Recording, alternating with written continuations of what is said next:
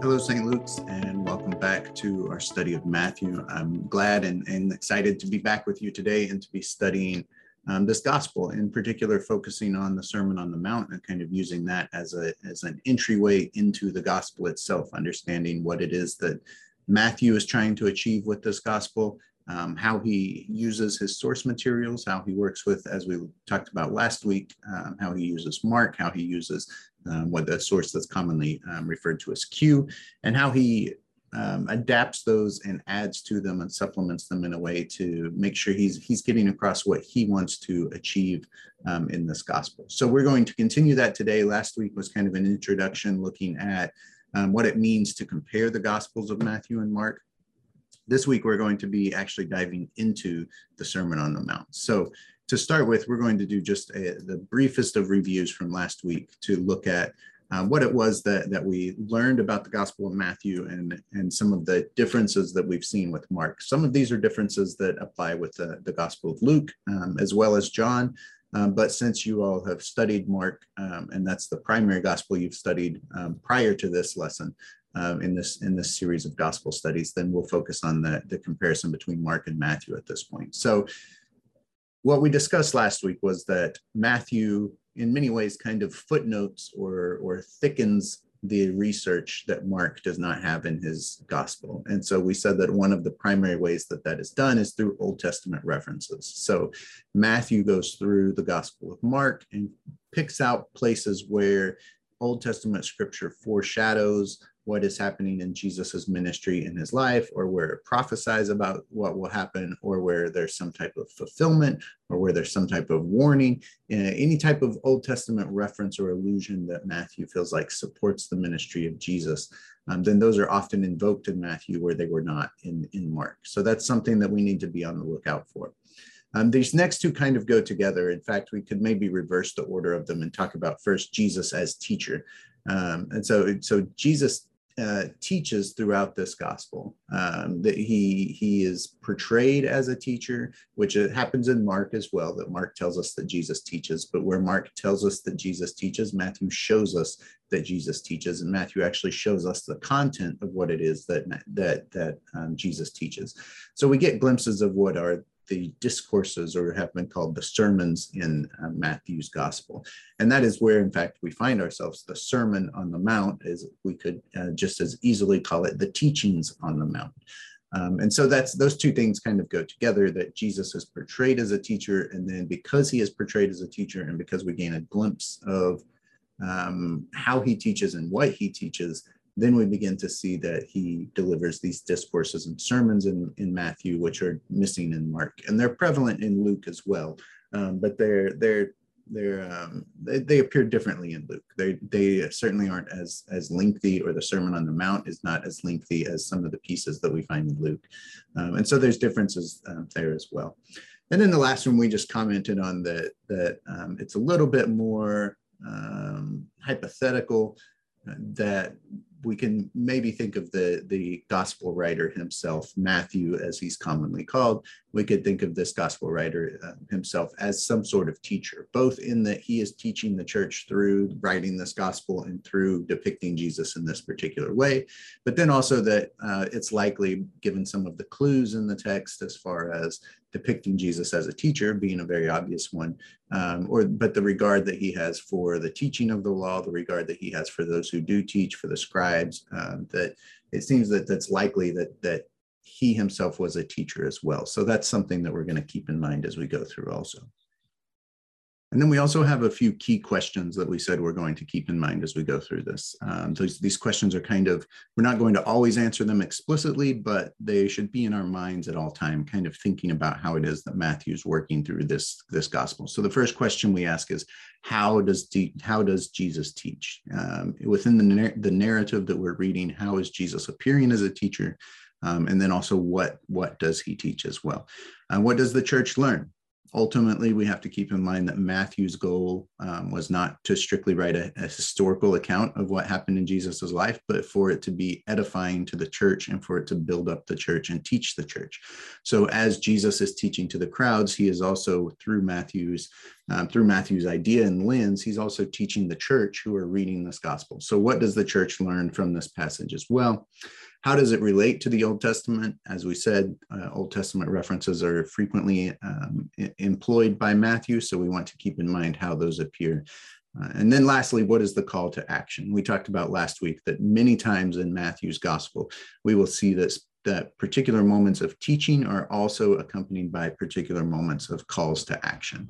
Um, so that in Jesus's teaching in the Gospel of Matthew, it is not only knowledge that is important, but it is knowledge that then leads towards proper action. So then we ask ourselves, what is the call to action that comes out of this text for us as the church, as well as um, what was the call to action that the earliest church would have received from this as well? So we're going to, to look um, at the um, at, at, Matthew chapter 5, which is several different sections that are divided up into how we frequently refer to them. Uh, Matthew 5, 1 through 12, for example, is the Beatitudes. Um, and so that's just one small chunk of the Sermon on the Mount that we're going to begin with. I have to say at the outset that, that this is after um, after you watch this class, um, you can easily come away from this saying this is one of the most meager and thin treatments of the Beatitudes or Matthew chapter 5 that you could possibly receive. There's just, there's so much material in this chapter that that uh, the entire series, their entire six week series, could be spent just on working through these uh, verses. We could spend an entire class period on working through one of these verses. Uh, one of the, one of these verses, uh, Matthew chapter five, verse three: "Blessed are the poor in spirit, for theirs is the kingdom of heaven." We could we could spend weeks on that. So we're not going to be able to treat the text each verse at a time. We're not going to be able to even treat the whole text um, within this class period. So the goal instead is to kind of take a few representative verses that we can take from different parts and to say, look at how Matthew is using this. Look at how um, Jesus is teaching in this particular example. And then if we take these principles that we learn from this particular verse and we apply those, or you, I guess I should say, you apply those same principles in your own reading of the text throughout the week, um, then we can kind of cover this whole chapter, um, even though in this uh, short lecture we'll only cover a very narrow portion of it. But the one part that we are going to read um, in length is Matthew chapter 5, 1 through 12, the Beatitudes, because um, I think it sets the frame for what comes after. Um, and it's also uh, very familiar to us, but it will also help us to kind of gauge the principles that we can extract from this collective um, teaching of, of kind of short sayings that we get from Jesus. So I'm going to begin by just reading Matthew chapter 5. This comes from the New Living Translation. Um, and then after I, I read through these, um, I want us to just pause and kind of take out a few principles that we can learn from this. Um, and then in the in the rest of the chapter, we will simply choose a couple verses and look at those to kind of learn the pattern that Matthew is using and or the, the yeah the pattern that is being used here to demonstrate how Jesus is interacting with the law in the rest of the chapter. So with the Beatitudes, Matthew chapter 5, verses 1 through 12. Now, when Jesus saw the crowds, he went up on a mountainside and sat down. His disciples came to him and he began to teach them. So, right away, if we pause here for a moment, there's two things that catch our attention just in the setting. So, this is Matthew setting up the discussion that's about to happen or the teaching that's about to happen. The first is it's called the Sermon on the Mount. And as we see in verse one, Jesus uh, is on a mountainside. Uh, there's a lot of symbolism to this that we shouldn't miss. That throughout the Old Testament, throughout Scripture, mountains and mountainsides tend to be an important place where important information is, is gained directly from God. So it's not insignificant that Matthew um, that Matthew draws attention to the setting of this as being on a mountainside. If I asked you to think about what other important piece of uh, religious information came from God on a mountain, you would most likely be able to guess um, uh, Moses and the law. And that we, we haven't looked at this um, comparison and we probably won't press it too much in, in our particular time together. Um, but there is a comparison that's made throughout the Gospel of Matthew loosely to um, Jesus and to Moses, as Moses as the lawgiver, the original lawgiver, and now Jesus as kind of the authoritative interpreter of the law. Um, so it's not insignificant that Matthew places um, Jesus or emphasizes Jesus's placement here on the mountain. And in that, we'll see that he engages with the law later in this as well. And then the second in point that I want to draw out in verse two is that he began to teach them. So we've said from the beginning that Jesus in Matthew is a teacher, and this is very explicit in verse 2 that Jesus um, not only gathers his disciples around him, he begins to teach them. And then some of what we're missing in Mark um, that we've discussed is actually what he teaches them. So instead of a summary or instead of just skipping over it, um, instead, what follows in Matthew for the next several chapters is actually uh, a, a, recounting of the teaching that, that has been um, delivered in this context so that the church and the disciples can learn from it. So he continues Jesus sat down and he began to teach them, and he said in verse 3 Blessed are the poor in spirit, for theirs is the kingdom of heaven. Blessed are those who mourn, for they will be comforted. Blessed are the meek, for they will inherit the earth. Blessed are those who hunger and thirst for righteousness, for they will be filled. Blessed are the merciful, for they will be shown mercy. Blessed are the pure in heart, for they will see God. Blessed are the peacemakers, for they will be called children of God. Blessed are those who are persecuted because of righteousness, for theirs is the kingdom of heaven. Blessed are you when people insult you, persecute you, and falsely say all kinds of evil against you because of me. Rejoice and be glad, because great is your reward in heaven, for in the same way they persecuted the prophets who were before you. So, this as I said, we can't go through these um, verse by verse. So what I've done with these verses is I've kind of extracted out three principles that I want us to think about as we go through these. So uh, if you'll keep your text uh, handy, you can kind of reference back to these and see how they play out. But I've only pulled out one or two verses to illustrate each point. Uh, but with the Beatitudes, some things that are important to keep in mind as we read through them is that one, that they are intentionally uh, paradoxical. And that means that they they don't make sense within any type of earthly realm or any type of earthly reasoning. So for example um, the paradoxical nature that we have even in the opening verse in 5 verse 3 where it's the poor who will inherit the kingdom. The poor in the ancient world or in our world today for that matter are not those who we would think of, of as inheriting right? We would assume that that um, if we're talking about um, somebody being in poor economic status, not only themselves but their family in general, it's not likely that they're going to be inheriting much. So even the fact that the poor are inheriting is already a paradox built into the teachings here. But then what will the poor inherit? The poor will inherit the kingdom. That becomes even more difficult and more paradoxical um, in that by no worldly reasoning and logic would there be a situation where you could assume that the poor become some type of ruling class or some type of authoritative class that now inherit the kingdom and, and have some type of possession of the kingdom. So the Beatitudes intentionally build in a paradox to illustrate that the logic of the world no longer fits the teachings of Christ and that the things that Christ is teaching no longer makes sense to any type of earthly logic. And so that's going to play in as well as we go, as we transition into the following verses that look at the law and how Jesus reinterprets the law or interprets the law um, in the in the twist that he puts on um, reading those as well. So um, keep in mind that the paradoxical nature of the Beatitudes is intentional and it's intentional to show how the teachings of Jesus and those who live in accordance with the teachings of Jesus will not be able to conform to the logic of this world.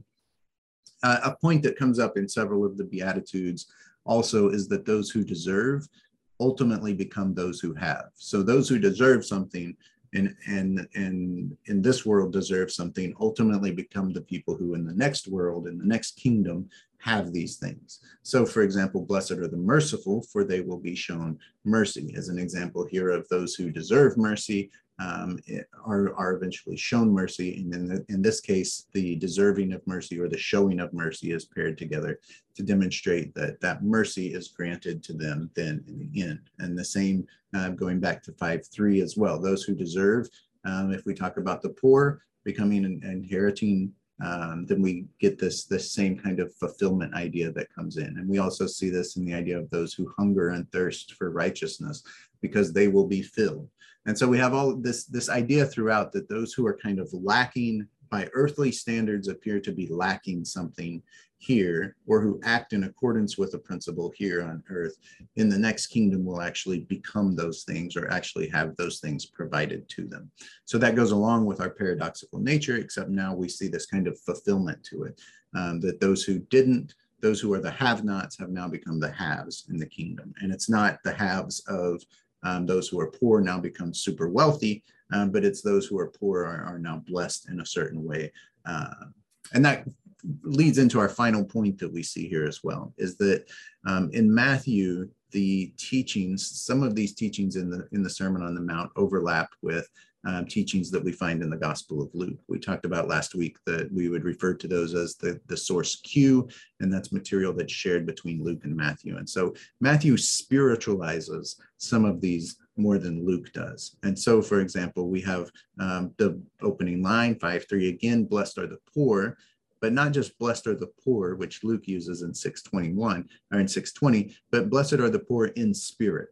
So Matthew appears to, we might say, kind of temper um, some of this to be less about the physicality and less about wealth and more about whether you're poor in spirit um, whether that's an intentional hedging because of the community that he's in, or whether he's attempting to uh, appease a certain group, or whether he simply wants to make sure that everybody realizes that your your status in the kingdom of heaven is not dependent on your physical situation, even if that be um, in the in the kind of negative sense of that you're suffering now that it may not be that may not be the ultimate sign of righteousness or spirituality. And so perhaps that's what luke um, seeks to to kind of mitigate. And we get the same thing in 5 8 as well where we get the idea about their being pure and they are pure specifically in heart. So we get those who are blessed the, the blessed are the poor in spirit or the pure in heart. Um, so Matthew appears to kind of remove some of these things from the physical sense and put them into the spiritualized sense as well so these are these are just three kind of points that we can draw out on the on the beatitudes. Um, so if you read back through them yourself with these ideas in mind kind of think about how is this a paradox that's being created here? What is this showing us about who who is currently being treated in a specific way in the world and how they will be treated? And then also think a little bit about the the spiritualizing nature of matthew of how would this situation apply to somebody who's physically in these situations but how might this also apply to someone who's spiritually in these situations as well? So very briefly with the, the rest of our time, I want us to look at Matthew 5, 17 through 20, because that sets up the, the final parts of this chapter. And then from there, um, we're going to look at just one example and kind of see the pattern that is fulfilled for us. So we actually mentioned this verse in the introduction in, introductory lecture um, last week, that this kind of sets up a way of thinking about how or illustrating how um, Matthew and Jesus are not attempting to get rid of the law or to just cast it out and throw it away, but there's actually a rich engagement with the law throughout the Gospel of Matthew. So, this is what Jesus says. I'll read this real quick and I'll pause throughout and, and make a few comments as we go through. Um, but uh, Jesus says in, in 517, Do not think that I have come to abolish the law or the prophets. I have not come to abolish them, but to fulfill them. So we get the reference here to the law as well as to the prophets, right? To the ancient scriptures that are written. So we have this direct engagement with the Old Testament. And Jesus warns us that he has not come to abolish them, but actually to fulfill them. Um, there's a lot of debate about what the word fulfill uh, means in this passage, whether it means that, that Jesus has brought them to some sort of completion and so that they no longer have to be followed, whether he means that he's um, actually showing you how to properly follow them now, um, in this kind of in in this um, new post era post Christ era, uh, a post uh, crucifixion era that is um, that Matthew is writing in. So there's there's a lot of questions about what exactly um, uh, Jesus means here by fulfill. I think the simplest for our purposes is just to think about um, that they aren't cast aside, that there's some type of richness that in them that is worth us engaging with. And it's worth us considering what is the principles behind these laws that are given. And then how can we fulfill those principles still? How can we honor the principles that are behind those laws um, and not just throw them out? And I think that's what we see as Jesus goes on to interpret the law is that he begins to focus more um, uh, to move away from kind of a strict um, legal reading um, not legalistic, but a legal reading of like, these are the exact words that appear here, um, to saying like, what's the intent of this and how will we follow that? So then in verse 18, for truly I tell you, until heaven and earth disappear, not the smallest letter, not the least stroke of the pen will by any means disappear from the law until everything is accomplished. Therefore, anyone who sets aside one of the least of these commands and teaches others accordingly will be called least in the kingdom of heaven.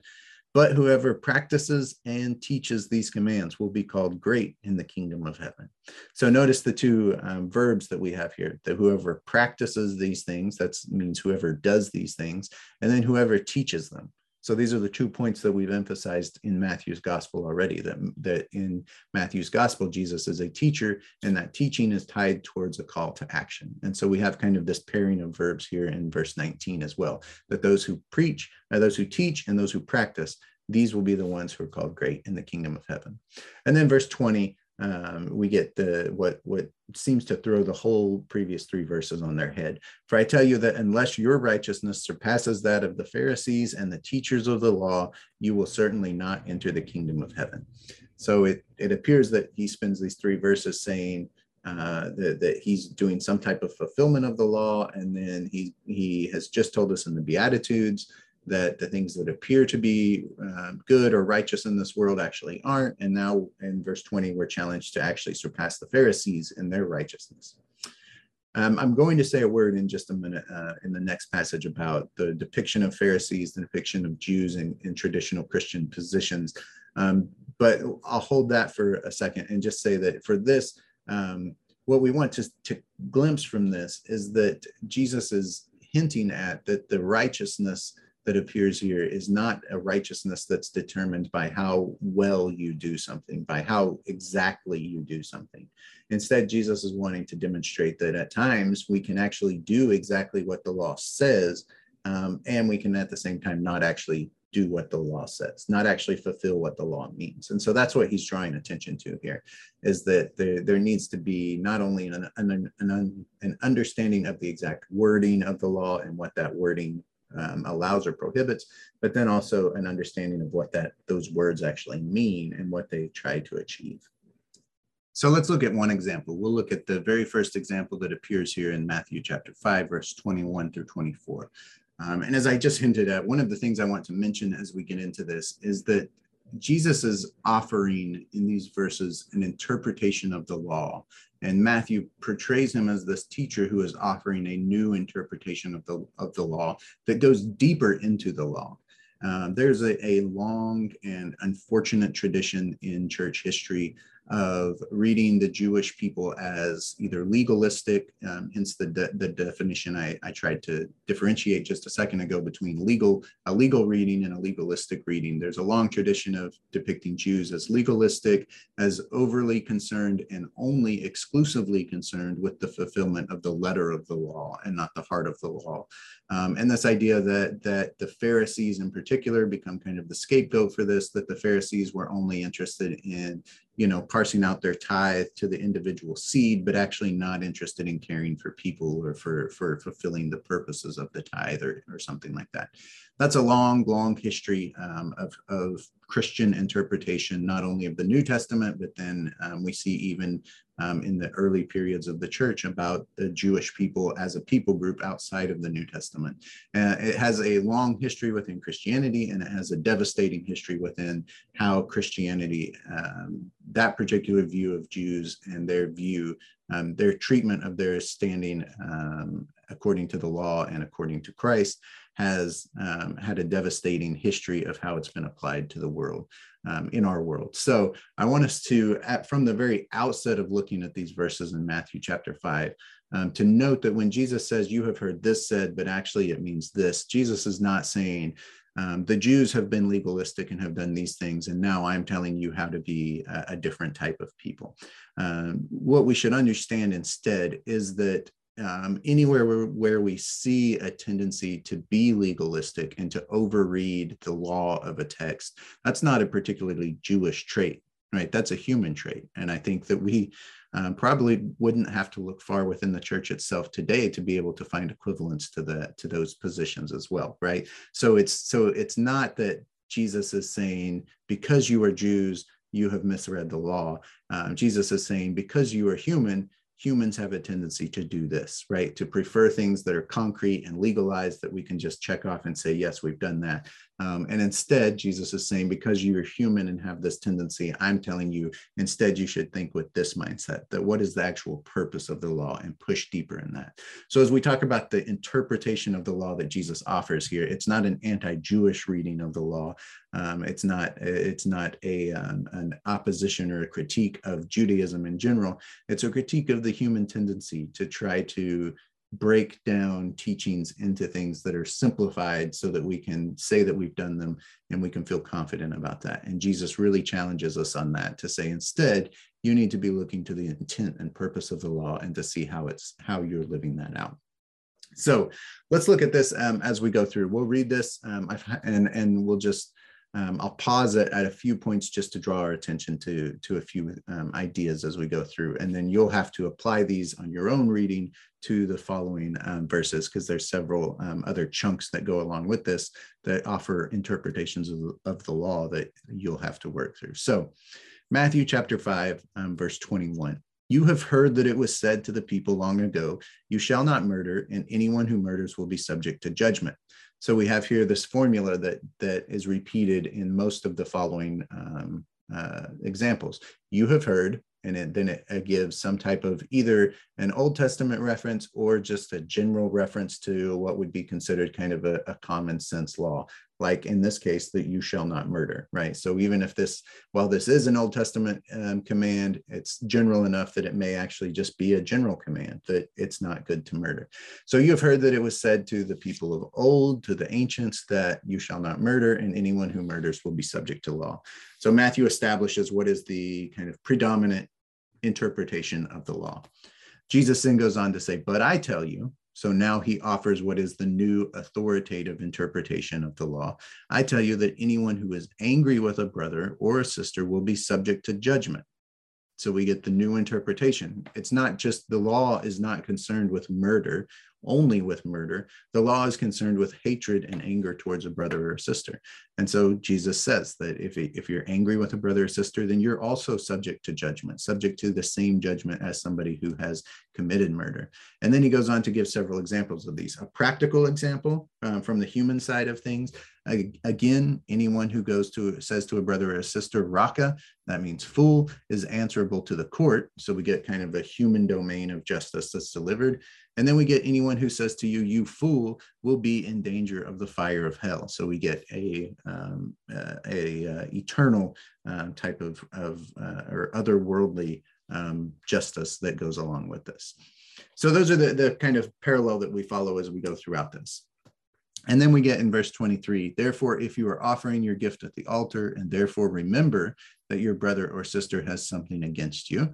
So this is uh, in the process of doing some type of spiritual activity you remember that there's a worldly problem you remember that there's a relationship problem with a brother or sister um, then you leave your gift there at the front of the altar. You first go be reconciled with them then come and offer your gift. So we pick up on some of the hints of the same ideas that we saw in the beatitudes of how things are measured by a worldly standard and then they're not as they appear if they're measured by a heavenly standard. And i think the closing of this really brings that into focus for us as well is that the worldly the the standing in the world and our standing spiritually interact with each other so that if we don't have a right relationship with our brother or sister who is near to us then we can't have the right relationship with god and so that's uh, in in essence this um, definitive interpretation of the law and the command to not murder is Jesus reframing this as that the primary concern with this is not just that you don't kill somebody.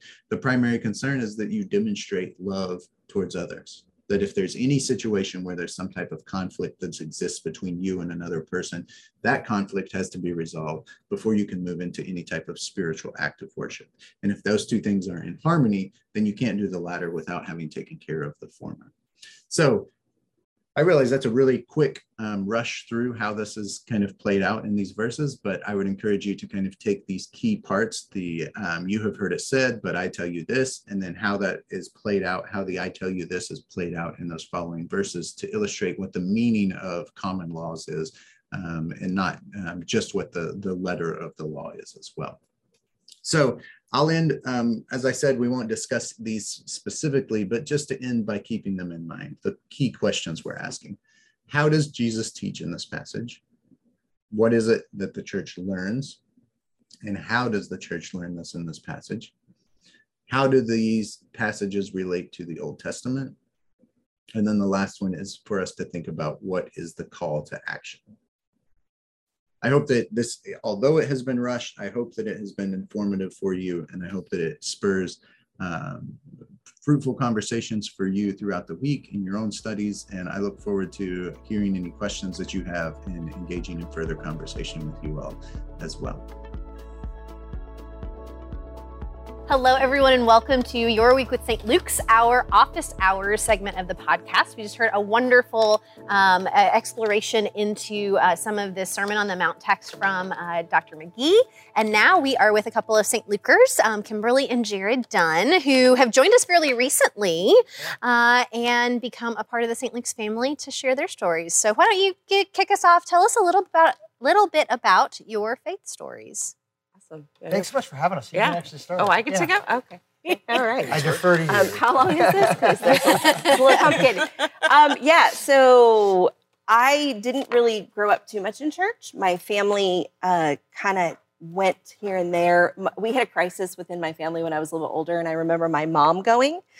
And um, so, you know, there's a lot of like speaking scripture to me and telling me, you know, and then we'd show up on Christmas and Easter and those kind of things. Um, and then somewhere in my teens, I had an experience with God and then walked very far away and then uh, found myself in another really radical experience. Kind of, you hear about those kind of conversion experiences. I definitely had one of those. It was uh, when I was about 19 and living on my own and very difficult spot in my life and had an experience that I still to this day, like you can't deny, that just changed me forever.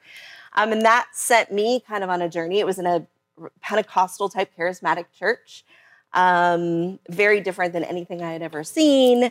And I was a creative, and it, they played amazing music, and I was drawn to all of that. And so I very kind of all or nothing, and just went straight in, head first, changed everything, gave my life to kind of serving in that, and felt very shortly then kind of called to ministry, um, and started walking that path, that direction uh, and was a part of lots of different large charismatic churches, uh, a lot of prosperity gospel, evangelical background, all of that. Uh, a lot of mega churches. Um, and then we ended up going, I met Jared, and he was so lucky to have met me. And, um, and we got married. And but we gotta say, we were. Oh, we yes, had, we yes, had a this is a student. We had a student introduce us. I was a, a brand new school teacher and uh, wanted to be able to, you know, just let the students know that I was a person of faith. And so back then is when we wore the really cool WWJD Yes, bracelets. yes. we totally did. And my did. and my dance my dance student, I was a, a performing arts director of a performing arts studio, and my student was telling me about her hot teacher Oh, God. who wore a "What Would Jesus Do" bracelet, yes. and so did I. So there you go. So so we met, and I know. Jesus is going. Oh, it's a dating service. I mean, this There is it is. before online, so she, my student kept asking for a picture, and I was like, I'm not going to give a picture, you know. And, and I just, I was like, I refuse. And she, she was persistent. She was this really just wholesome Mormon girl. Oh and finally, all I have was a picture from my graduation was me in my uh, cap and gown and a cigar. And I said, just tell her I don't smoke. yeah, we're very complicated. So, so yeah, so we we got married um, very quickly, and and both felt really called to ministry, and ended up attending um, uh, Hillsong International Leaders College, and went to Bible college, and uh, planted a church. We were pastors for 17 years within the evangelical community. Um, and throughout that, it became super complicated with our faith journey. Um, a lot of questions. I'm I am a question asker, and I don't just go, oh yeah yeah yeah, I totally agree with that. Um, but I learned very quickly to kind of shut that stuff down and just wanted to belong, and so believed in this thing that had totally radically changed my life. So so believed in it. I wanted so badly for it um, to just work perfectly and be amazing and blessed and abundant and so uh, probably about 10, I would say 10 years ago, we were still in ministry. Um, I now would say we started kind of deconstructing uh, now that there's a word for it. And um, started me on this journey of asking a lot of questions. And I was preaching every weekend at the same time of walking out these questions and wondering and doing things differently and feeling totally conflicted. Um, and we ended up leaving evangelicalism. I, I, it sounds really harsh, but it felt like a divorce. Like we divorced this thing um, because I now say that it actually saved my faith. That deconstruction actually saved my faith because uh, what we were seeing and experiencing, as opposed to what we believed and who we believed Jesus to be, was so radically different that if we wouldn't have left, I don't know what would have happened with our faith. So we left that and kind of wandered around and wondered and questioned and got angry and got a lot of therapy and um, have recently found ourselves, I guess we're Methodists now. I guess we're Methodists now. So yeah, so that kind of landed us here and It feels so free. It does, right? so good. I think part of the problem was you were probably Methodist all along. Yeah. Right. and that's what kept making you go, I don't think that's right. and it's crazy because uh, we've talked before, and when you tell me certain things, I'm like, why didn't I know? Yeah. And honestly, like that would have saved me a lot of time and a lot of pain. But um, yeah, yeah. So that's Well. Sorry. in the evangelical uh, church, it's very black and white. If you're not part of that, if you're Methodist, it's like In our yeah, experience, in- our in background, I know background, some a don't lot know of how times that, we but heard, and so a lot of times you just didn't know what you didn't know. Mm-hmm. And so, and then once we came out of that, and we, especially coming here, it was suddenly like this was a breath of fresh air. Yeah, for sure. So what about you, Jared? What, where does your background? Oh my gosh! Wow, I was not raised at all in uh, re- really with faith. You know, my mom she went to Catholic school her entire life, um, so you know we would get we were the CEO Christians. We would go on Christmas and Easter only. Um, but I just I don't remember having any friends that were Christians um, or faith. You know, had any uh, belief. And um, actually, my senior year of high school, um, in the fall of my senior year, I remember that I was invited to go to Young Life camp. And I thought that there was a girl that I really liked. It's always so I went there. That's how it It's goes. always somebody But in that experience, I remember actually uh, accepting Christ in my life. And I came back and I wrote it on a piece of paper. And I still remember this day I wrote, uh, God loves me. And I put that on my mirror. And I, I remember d- doing that. And then uh, little did I realize uh, later that year, uh, my senior year, in March 25th, that my mom passed away um, from congestive heart failure. And being there um, at the hospital and taking her off life support and watching your loved one, you know, my mom, who I was so close to, pass away, and watching the moment that she flatlined, her spirit, like you just, I knew who she was before, and then suddenly she was not there. And in that moment, I knew that there was a spiritual transaction. I, I began to question who's God? Where did she go? But at the same time, I was really dealing with a lot of childhood traumas, things I didn't know. Um, and so instead of really going down that path, I, I fell into, you know, while in college, I fell into, you know, like uh, doing drugs, is trying to escape the pain, just not knowing what I didn't know. Um, and then literally my senior year of college, I had a life changing experience with God. Um, you know, I was going to school uh, to become a school teacher. I knew it was probably not a good thing to actually be doing drugs if I was going to be a school teacher. You know. And so I was recon- reconciling that. Right. And so I started really making decisions in my life to really, you know, want to uh, get better. And then my senior year, I had a family member say, "You should go on this youth group, uh, you know, out to California. They're doing emissions."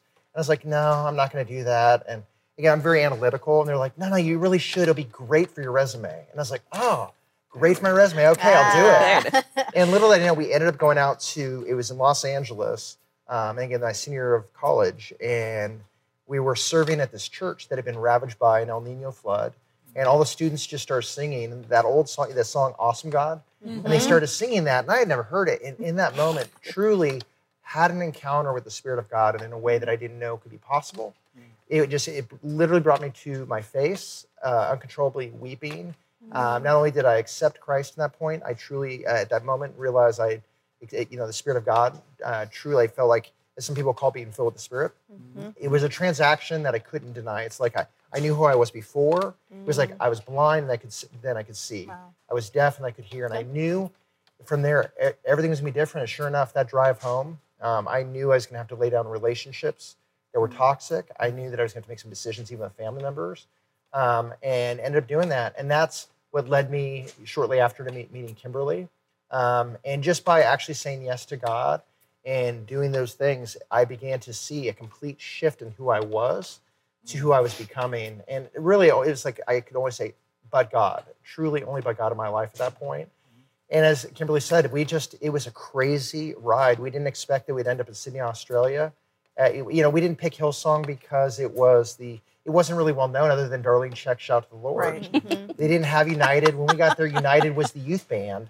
And, you know, so it just, it was very humble beginnings, how we started. Um, and then when we told them we were going to plant a church, everybody thought we were crazy. I mean, we were crazy. It's We like were crazy. We started. I mean, that's crazy. We planted Yeah, a is church with eight people in a living room and Yeah, it's 50 nuts. bucks. Right. And, we, and it's, suddenly it's like people that joined the team kept losing their jobs. We're like, join the team, lose, Lose your, your job. job. God is awesome. This But is great. Shout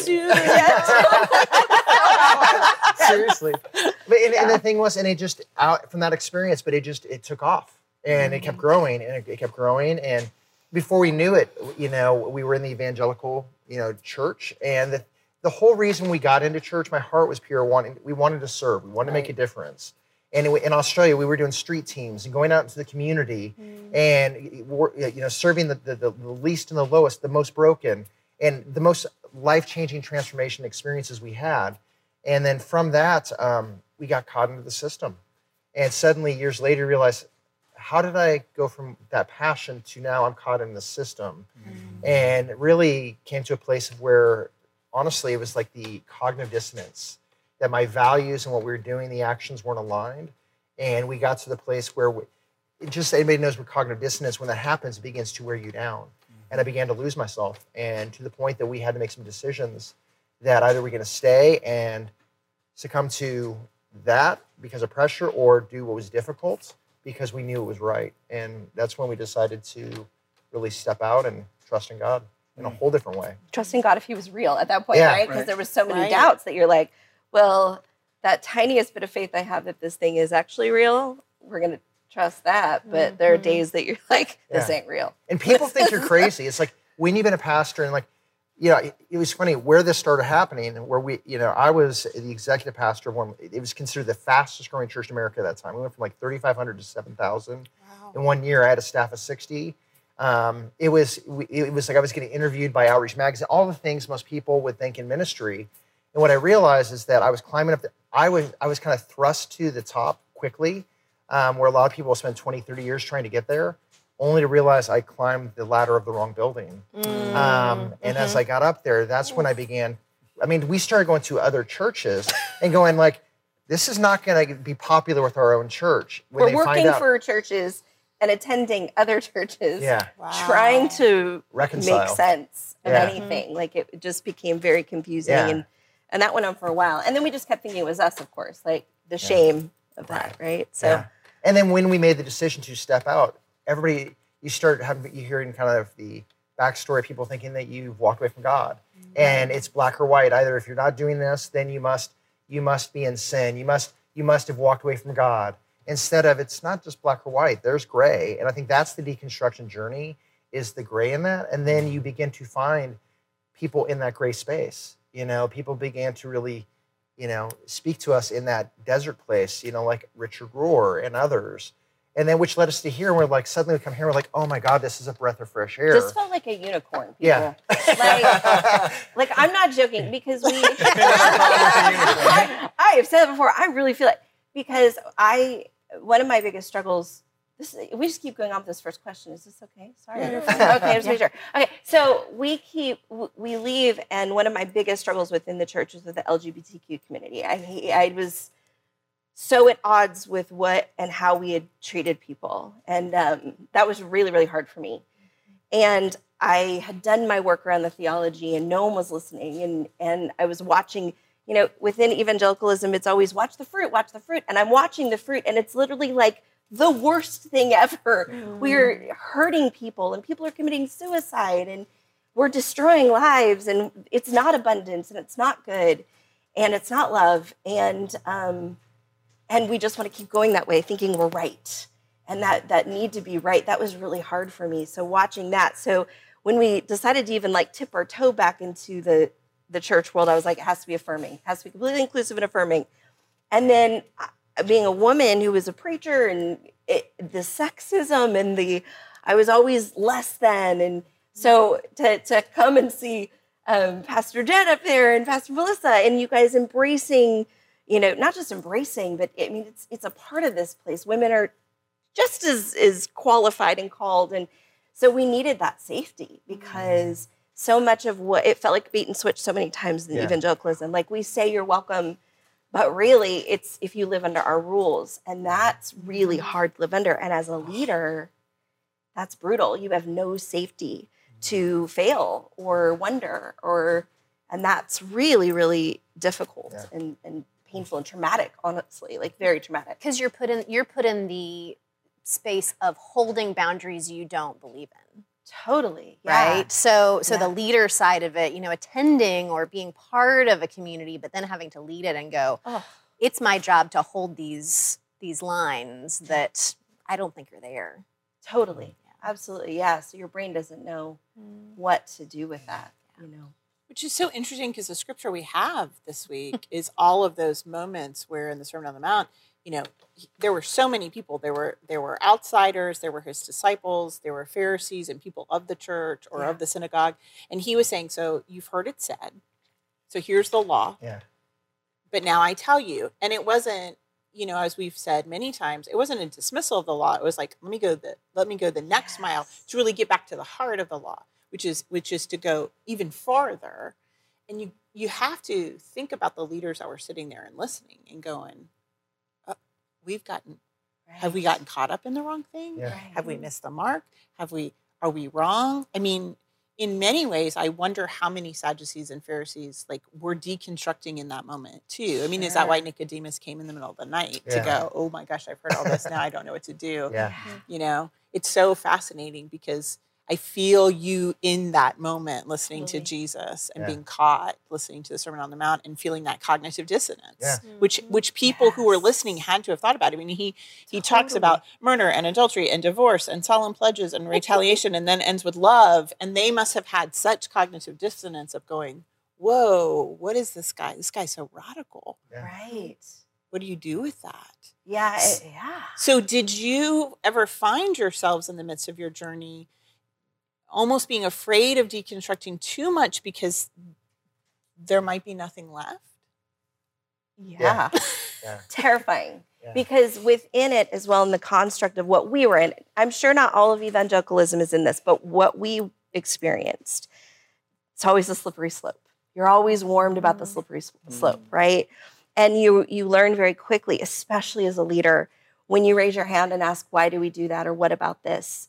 And there's a cost to that. You know, when you watch the people who have questioned and many times questioned too much, the cost they paid. You know, there's it's very it's terrifying. And you know, when you start messing with salvation and hell, whoa, hey, that's like my, my friend recently who's in the middle of deconstruction said, I'm looking at hell right now, you know, and I'm like, uh, that is the pull of the pinata that everything just begins to. So just know that when you mess with that, you're it.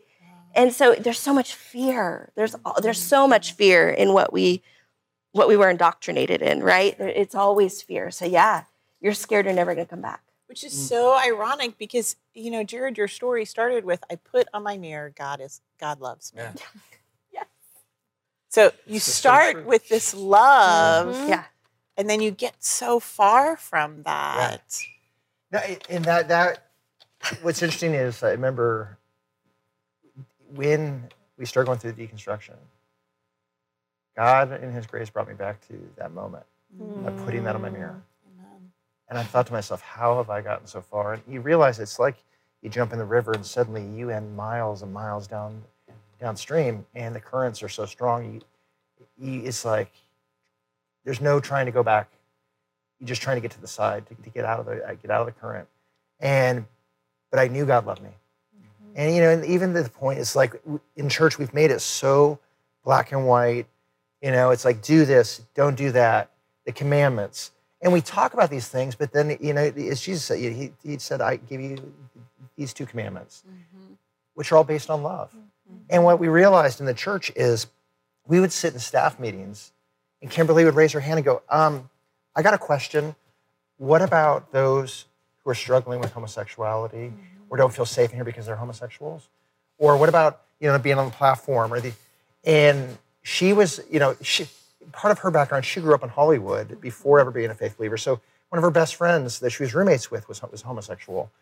And so, So what the church was telling me and my experience as well with Right. real human Right. beings, yeah. Right. right, Right. was It's so disconnect. Yeah. you can't tell me it's this because I know Right. differently. But we've been thrust into this world, and again with the right heart. Like we wanted to serve. We were going to the community. We we even as lead pastor we started the adopt a block, but then suddenly it's like the church grows and you get caught in the system, and and it just happens, and you lose sight of what got you there in the mm. first place, your first love, Yeah. of making a profound difference in the lives of people, and that's where we when we hit kind of that wall, and like I said, you have what all the you know most people in ministry in the world wants like we're growing you know we want to be part of something big. Like we, we bought this we did we did a building that was an 80 million dollar uh, project. It was half, half a million uh, square feet in space. Oh, sweet Jesus. oh, no, no, no, no, it it's all right. You can you can understand this like so the pressure is like when Oh, you yeah. have when you have this pressure Uh huh. and you know we're dealing with this and, Preach and, and again I,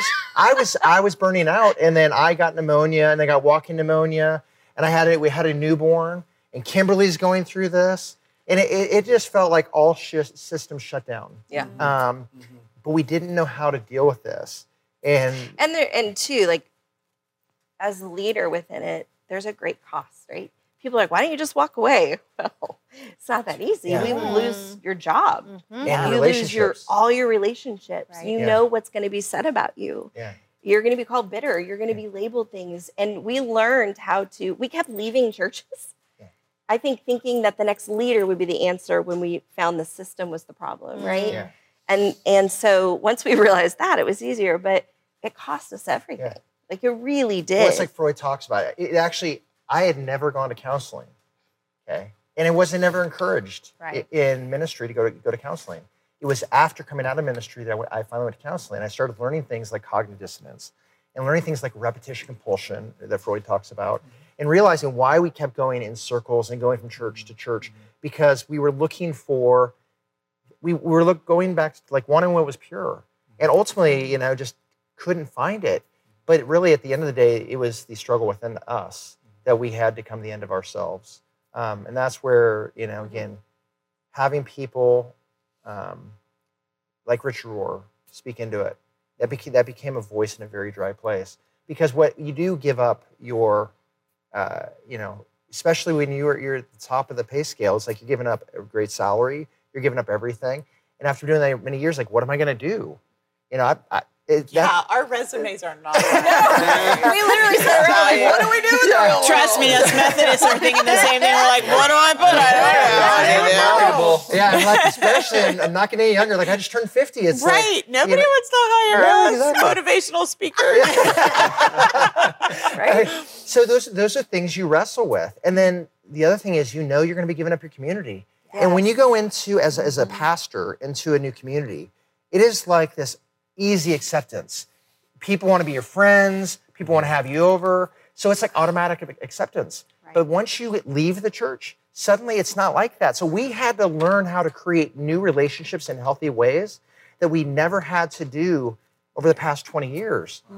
So that was kind again, all these things were learning lessons for us. Like, oh, we actually have to learn what what it means to be make friends naturally. Yeah, seek it out. yeah, How do you out. make friends as an adult? Because I'm not really sure. Hard stuff. Well, that kind of was, was what was my question was how have you navigated the fact that sometimes deconstruction uh, can place distance between yourself and all of these people you've cultivated relationships with? Yeah. I don't know if we've navigated it well all the time. Um, yeah, it's it's very difficult because you have very differing opinions, and what a lot of people I think don't recognize is by the time you're kind of like outing yourself as deconstructing, you've been doing it for a, a long time. Right. So these aren't like new ideas, you Right. know. Um, so then they're like, "But have you thought about this? And what about this?" And they come at you. What we haven't cultivated, I think, well is conversation and people being open to just listening and hearing. Yes. Um, that I wish we had more of. And what you would find is people quote more scripture at me, and I'm like, I preach those scriptures. Like, yeah, I know. So it did create a distance, and what you were just looking for is someone to hold that for you and have space for you, uh, to wonder and and to hold your pain. Yeah. We went through a lot of pain. Like even sitting in, I have to deal with my stuff with authorities in the church still. Coming here today, sitting here, they're not the pastors from the past. They're not what you've gone through before. That's pain. Like that's triggers. That's real trauma for me. Um, navigating that and and holding space for that and accepting that, and even if you don't agree with me, hear me, listen to me. Um, so it's been really hard to find those places. What's fascinating, and this just has to be a God thing, but is that all the people who do ke- deconstruct, even if we hadn't talked to them a long time, they somehow find their way to us. Yeah. So then uh, some There's of our community community, forming there. yeah, which is, and they're asking questions, and we've become those safe spaces, Right. um, which is really cool. But it's it's really hard. It's tricky, you know, to to learn what to say and what not to Yeah. say, and where your safety is. Well, I'll say one of my learnings too, being in ministry in a paid ministry position, I was dealing with all the whiny Christian, especially on my staff. Not The- that the- there's any no, of that here, yeah. right? But it- No, it was- no, it was the- there's not. Jen, the. Jen's just going to drink. But here in my role, my job was to deal with a lot of those things with a large staff. And I got to the place where I longed for the connection for those who did not know God. Mhm. Because I think part of that was my wrestling, like I want to know God more. And I, I, I, I want to kind of separate from, my, from the system. So I, I remember praying prayers like, God, if you just give me the opportunity to get outside of the church walls. And really, as you know, the term ministry means to meet the needs of another. Mm-hmm. And we, and many times we make it as a position or an authority, you know, as a pastor. And, and so I had longed just to do authentic, pure ministry.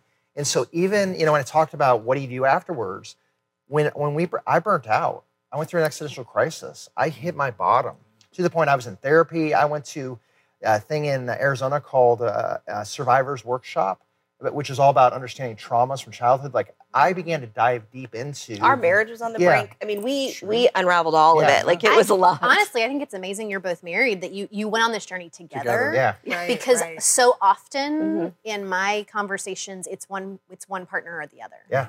Yeah. And and there is there is not just the community relationship you are are putting on the line. You're putting your marriage on the Yeah. line because Mhm. one person is in one place. So I it's beautiful to me to see both of you having been able to go on that journey together, which I'm sure it has not always been, you know, Yeah. roses and butterflies, but that that you you did. And she started earlier. Like here, I'm working in this massive church, and she's going through this, and so I'm watching her go through this, and I'm just like, no, no, no, no, nothing to see here. Right, I got to right. deal with this, you know. And and so watching her go through that, it was forcing me to have to address some issues that I just kind of wanted to push, but it's like a beach ball in the water. It just kept popping up, mm. and just to the point. That's why I said when when I finally left ministry, and you know, I took a year and a half off from work because I was like, I just needed I needed to find Jared. I needed to find who God was in my life, what he really meant, and how I wanted to actually have be my second act. And when I mm. looked at ministry, that's why even I chose to go in real estate because I thought ministry is meeting the needs of another per people or person, going out and helping people, you know, in their lives, not just transactionally, but where it ex- experience, experientially without the title of pastor. And what I love is I like we work with divorce clients mm-hmm. who are going through the worst times of their life and we get the That's awesome. opportunity to, to come into their life in this crisis situation, the traumatic situation, and to be there. And we don't have to wear this badge or this title, say, hey, I'm a pastor. You know, mm-hmm. we just come in and we show them love and we lead with love. And as a result, they're like, there's something different about you. And we don't need to say, it's God. You Right, know, yeah. It's just like, you know what? We're called to be the light to the world. And that's what we get to do. You know, her in her coaching with life mm-hmm. coaching, divorce coaching, me in real estate. And that's why it works so well because most people don't want to deal with their trauma. You know, it's like vast majority of people out there have some type of trauma. They don't know why they're dealing with it. So like we have more effectiveness in the world now than we ever did in our positions in ministry. Mm-hmm. You know, it's so interesting because I go again, I got the scripture in front of me for this week. I mean, Jesus, the first laws were given to help people out of trauma, Let's not Yeah. create more trauma. Yes. Let's an eye for an eye was let's not create more trauma. Let's Yeah. not do it that way. And then he was doing the same thing. He was like, no, mm. no, we're still creating trauma. Let's go, let's go to the heart of it. And it's so interesting because I, as you said that, Jared, the last part, 48, therefore, just as your heavenly father is complete in showing love to everyone, Yes. so also you must be complete. Period. Period. End of discussion. Yes. Like Yeah. Because people have gone through trauma and Yeah. the only thing that heals trauma is is love Yes. complete love And the problem with it, what after coming outside the church and doing our work, like I said, I went I went to this place in Arizona where it was all about understanding, becoming trauma informed, you know, and learning the modalities of experiential uh, healing and counseling and things like that, not just cognitive therapies. And going from that, I realized we have this thing like the church as a whole is so not trauma informed.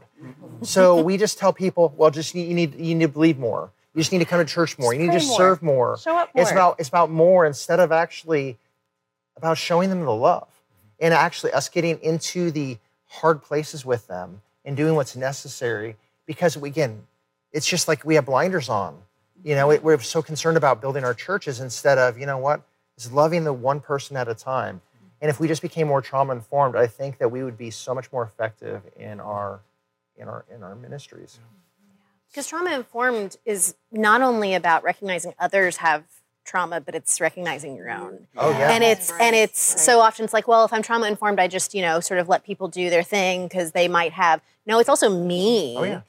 In, in fact, more it's me, and that isn't necessarily the work that we ask people to do. We ask them to check boxes, and we ask them to Right. um, to, to fit it. Okay, I, I'm going to protect you from yourself by giving you this list of rules. Yeah. rather than giving you the tools to to to learn yourself. when it goes back to self-love we talk about love of god we can't truly love to the greatest extent unless we have self-love right and that's about us embracing how god Right. sees us right and, and, and it- truly getting that transformation from the inside out and when we have that then we can truly love our neighbor as ourselves mm-hmm.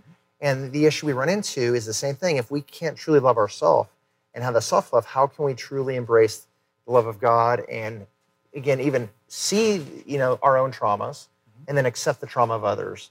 Many times what we do is we don't want to accept ourselves so we project. Yes. we project our pain. We project our then we use religiosity or scripture as, as this kind of veil of safety mm-hmm. instead of actually living in vulnerability you know it's like again i love brene brown she talks about you know shame and, and how shame completely is like adam and eve they hid you know but jesus on the cross was naked and exposed is the mm-hmm. antithesis he is the most vulnerable he made himself so i think it's, it's a beautiful picture of in our vulnerability we can have our greatest strengths and many times most people don't want to be vulnerable That was not so like the message yeah. we Right. definitely. Yeah. I mean, I have unashamed on my arm because I've been fighting to be Yeah, right. unashamed.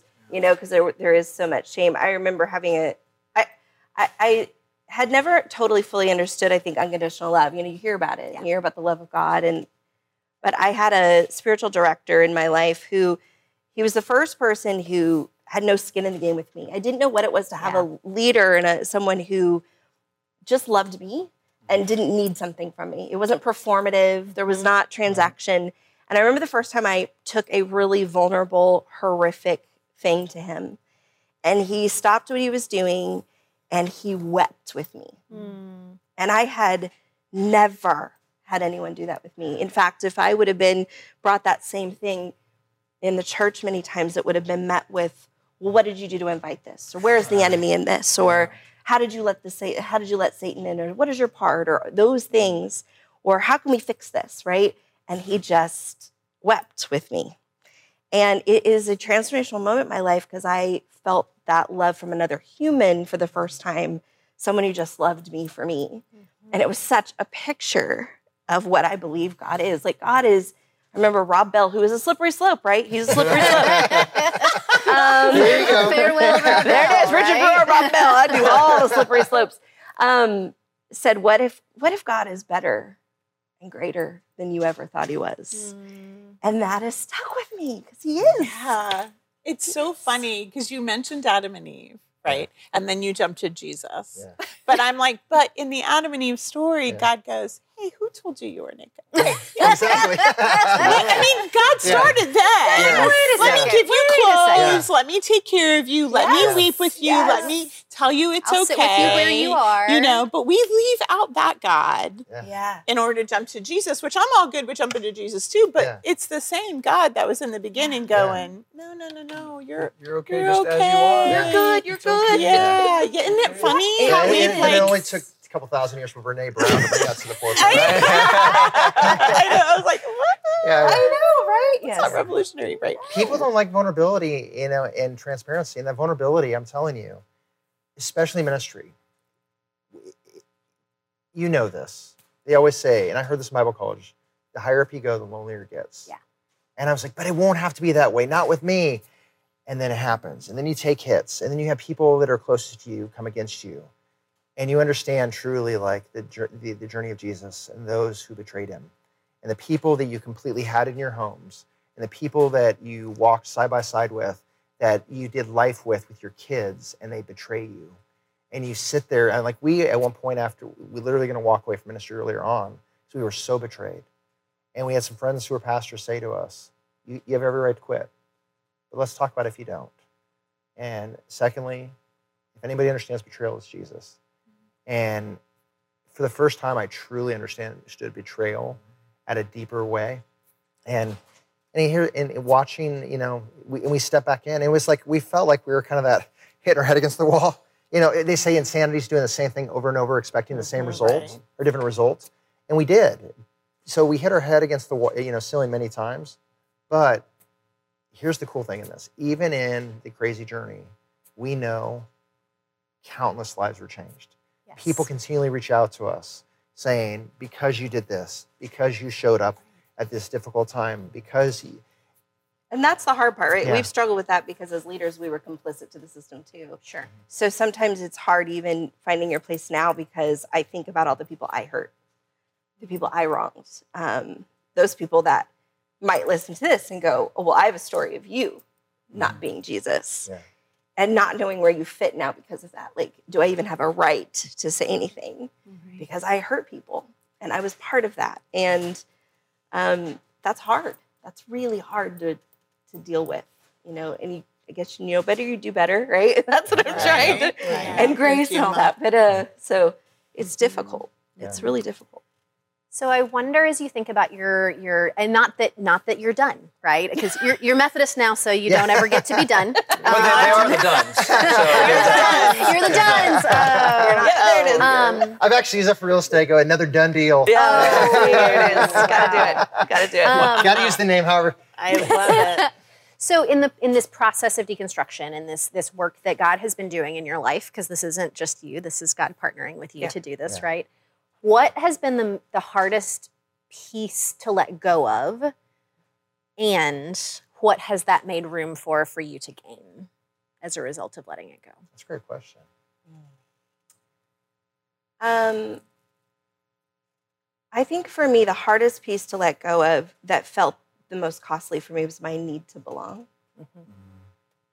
Um, losing community and the, I have so many, it's so hard because you hold both. You hold these beautiful memories and these really big traumas in the same place.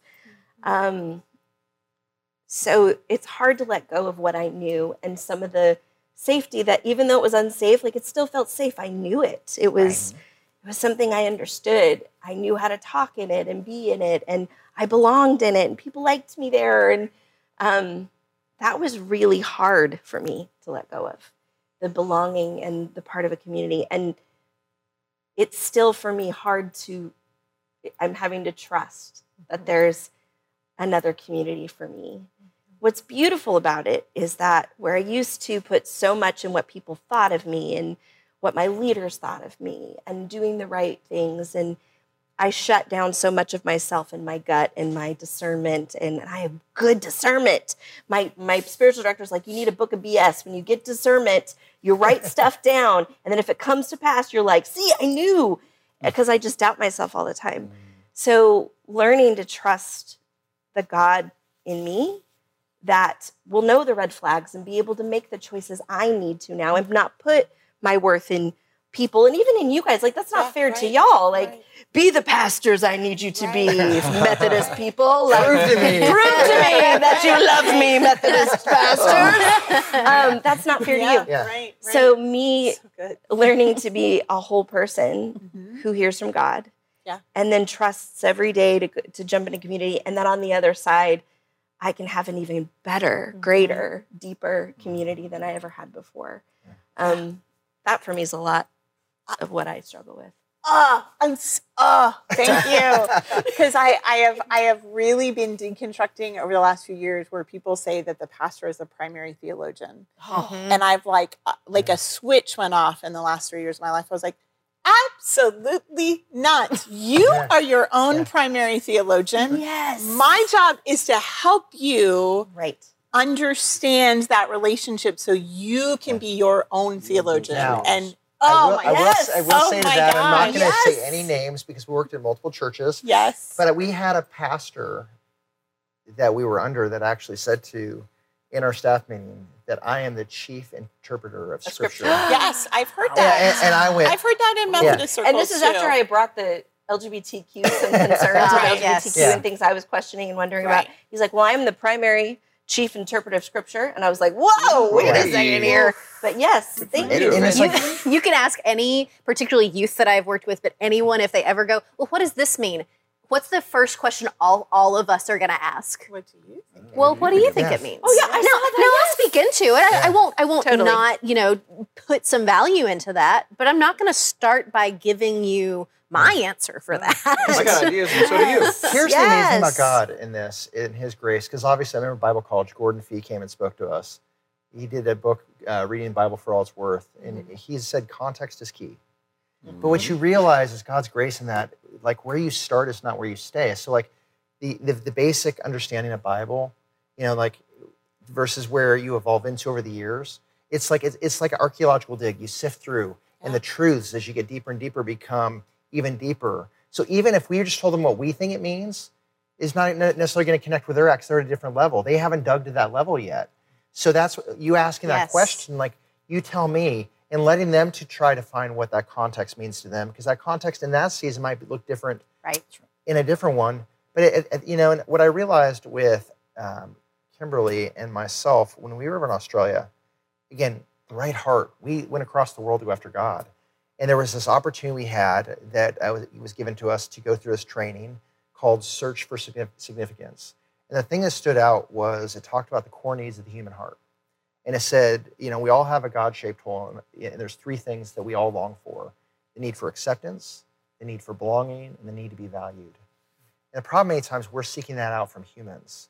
And ultimately, the only God can give us that. Mm-hmm. And so, what I realized, and we, we came back, and the church we launched, we actually said, you know, uh, the church, a place of acceptance, belonging, and value. Well, when you say those Oh, things, man. it brings out everybody. yeah and You we know. didn't know how to deal with all that either we're like, we opened Pandora's box. Yeah. But what I Acceptance, what I, we realized, hospitality, community, Right. discipleship, There it is. service. Yes. Yeah, yeah, yeah. all the things we love about Yeah. this place Yeah. right? Absolutely. And what- and what Which we is what the Sermon on the Mount is. yes, Right. Yeah. And so we realized years later was the very thing of why we got into it, and the thing we were even, you know, telling the church we wanted was coming to a place even outside the church. Like I just wanted to know that I was accepted by God in my de- mm, deconstruction, Amen. that I still belonged as a child, and that I was still valuable, not because of what I did, but for who I was, even in that broken state, in that existential crisis, that completely lost person in my late 40s going, who am I? What am I going to do? And then just, it, that, it, remember, it's like complete desperate dependence. Like mm-hmm. when you are at that end, it's like, it's amazing to watch. Some people call it revival, but I think it was a personal revival because when you completely surrender and live open handed, is when you can really begin to watch God do his best work. And those three things are things we would say is the starting point. Yeah. That that you you've already got all of those from God. Yeah. You don't have to do anything. You don't have to say anything. Yeah. You don't have to ask for anything. You don't Yeah. have to have Yeah. any experience. That acceptance, belonging, and value Yeah. for God, done, handled. Yeah. Now what? Yeah. Right. So thank you. Right. Yeah. That was awesome. That Thank was you for our conversation. Yeah. Um, we're excited about people hearing this and people getting to know you, and for you, you know, getting to know people at St. Luke's and leading in that way, Yeah. because it's just more of, of who we are. So thanks for listening, all of you. We thank you for listening to the podcast today, and we will see you Sunday in worship.